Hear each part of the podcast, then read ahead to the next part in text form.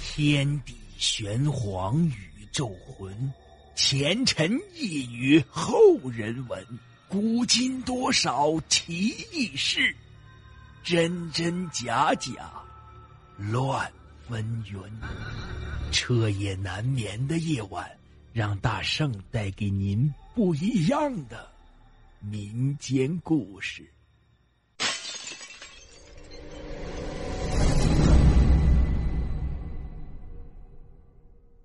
听友们，大家好，今天讲的故事叫做《南蛮子寻宝》。当有些听友看到这个标题和听到我说“南蛮子”这三个字的时候，肯定又要骂我了，说大圣你地域黑，歧视我们南方人。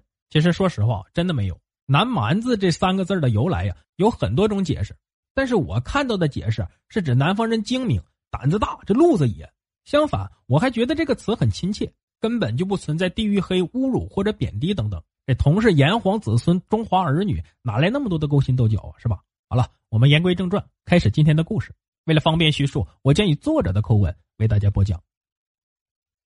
农村的夏天总是带着一丝凉爽，到傍晚的时候，大人孩子们就早早的吃完饭，这一群那一伙的聚在一起聊天了，到处都是大人爽朗的笑声，孩子的跑闹声，是那么的让人陶醉。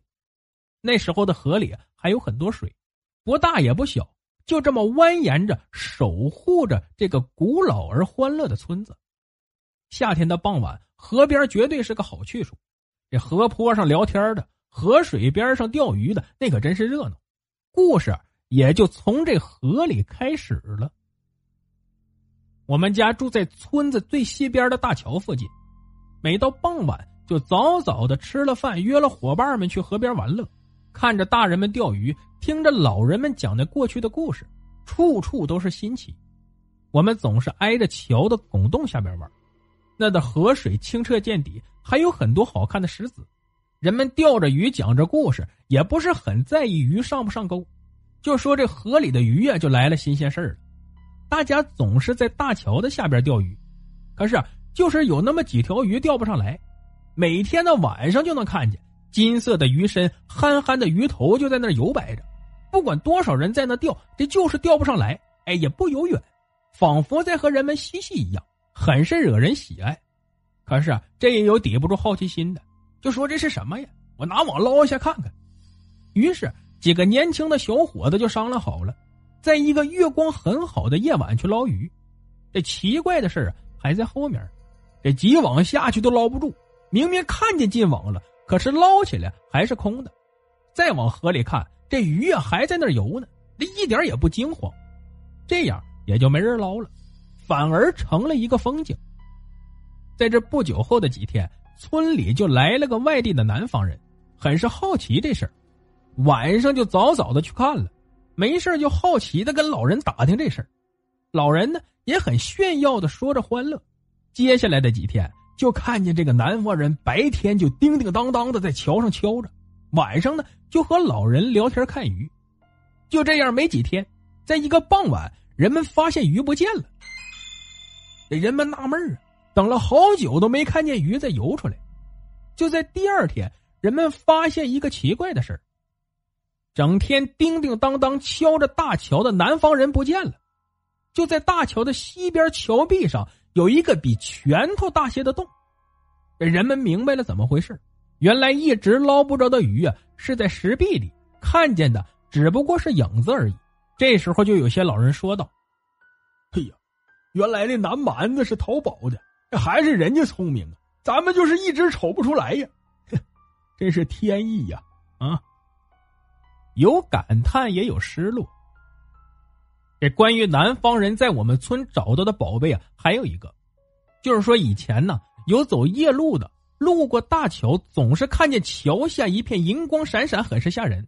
也就是在这一年，还是一个南方人过来了，他不急不慌的天天在桥上走几圈，过了两天还买下了村东一家的高粱，但是就让长着不用割下来。那个村里人很是奇怪呀，这买了高粱不让带走干什么呀？这还让一直长着，这慢慢的不得烂地里呀？这眼瞅着没多少天就熟透了，但是这奇怪的南方人呢，还是每天在桥上走几圈，还借宿在那家的小西屋里住，每天半夜呢都要出去一趟。过了这么十来天吧，这家的男人憋不住了，好奇呀，就半夜偷偷的跟着这个人，一直走到大桥那儿，直径下去了，怀里啊抱着一捆刚摘下来的高粱。一会儿呢，就看见桥下边银光显露，吓得男主人不轻啊！这个人该不会是什么妖怪吧？这也不敢往回走，但是好奇心也止不住，索性啊下去看看，大不了就叫人呗。可这一下去，可把这男主人惊呆了。只见那个南方人正抱着高粱，在喂两只闪着银光的小猪呢，那个好看呢。男主人忍不住啊了一声，这一下不要紧，小猪转身就没影了。顿时只剩下月光了，把南方人气得胡子都乱颤，大声冲男主人嚷嚷：“说你这偷着跟来干什么？可坏了我的大事了！”接着，南方人慢慢的回走，这家的男主人也害怕的跟在后面不敢说话。路上，南方人叹了口气，还是跟他说了这事的来历。原来那两只小猪呢，是沾了大桥的骨气，有了灵性，本是埋在桥下边的小石头猪。只要喂够七七四十九天的高粱，就能变成金主，他们也就回不去了。那可是宝贝中的宝贝啊，是不能跟金银论价位的了。这第二天，南方人就懊恼的回老家了。不过村里人听说后还是挺高兴的，毕竟差一点丢了一件宝贝。不过这宝贝现在也没见出来过。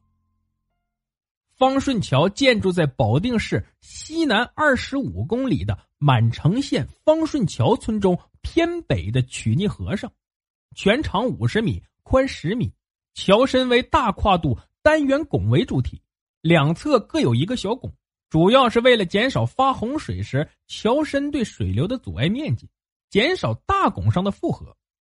大拱长十八米，小拱长五米，整个桥身为花岗岩结构。桥面呈弧形，两旁有石栏、石柱，柱头雕石为石狮，千姿百态，兴趣盎然。南北桥头有汉白玉雕的石狮子两对，高五尺左右，威武雄壮，栩栩如生。但遗憾的是，十年动乱遭破坏，现在看着有点破了，被保护起来也没有多少年。我们这儿还有句老话，说这方顺桥三宗宝。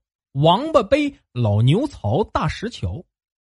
大石桥有史料记载，据宁波天一阁藏书楼藏名弘志刻本《保定郡志》卷三记载，始建于西晋的保定满城县方顺桥，近一千七百年一直默默的沟通南北交通服务。它是河北现存的古桥中最早的石拱桥之一，有史料记载。它比驰名中外的赵县赵州桥还要早三百多年。据传说，赵州桥就是隋代著名的工匠李春仿造方顺桥的结构而设计建造的。这不同的是，李春在这一基础上有了自己新的独创之处，以赵州桥的巨大跨度而驰名。除了大桥，就是那个王八碑很是出名，那个老牛槽就一直放在村委会了，也没有什么故事。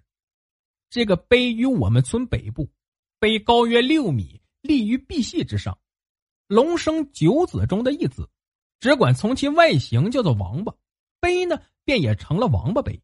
碑额两侧均雕龙围绕篆书“恩荣”，碑身的阳面文字为“皇亲告授光禄大夫总督河道兵部尚书加赠太子太保世袭拜喇布勒哈藩世文相晋公神道，碑身阴面文字为皇亲告授光禄大夫总督河道兵部尚书世文相公晋公神道，碑的主人晋明府，字子元，汉军镶黄旗人，祖籍辽阳，清顺治时关内阁中书，康熙时。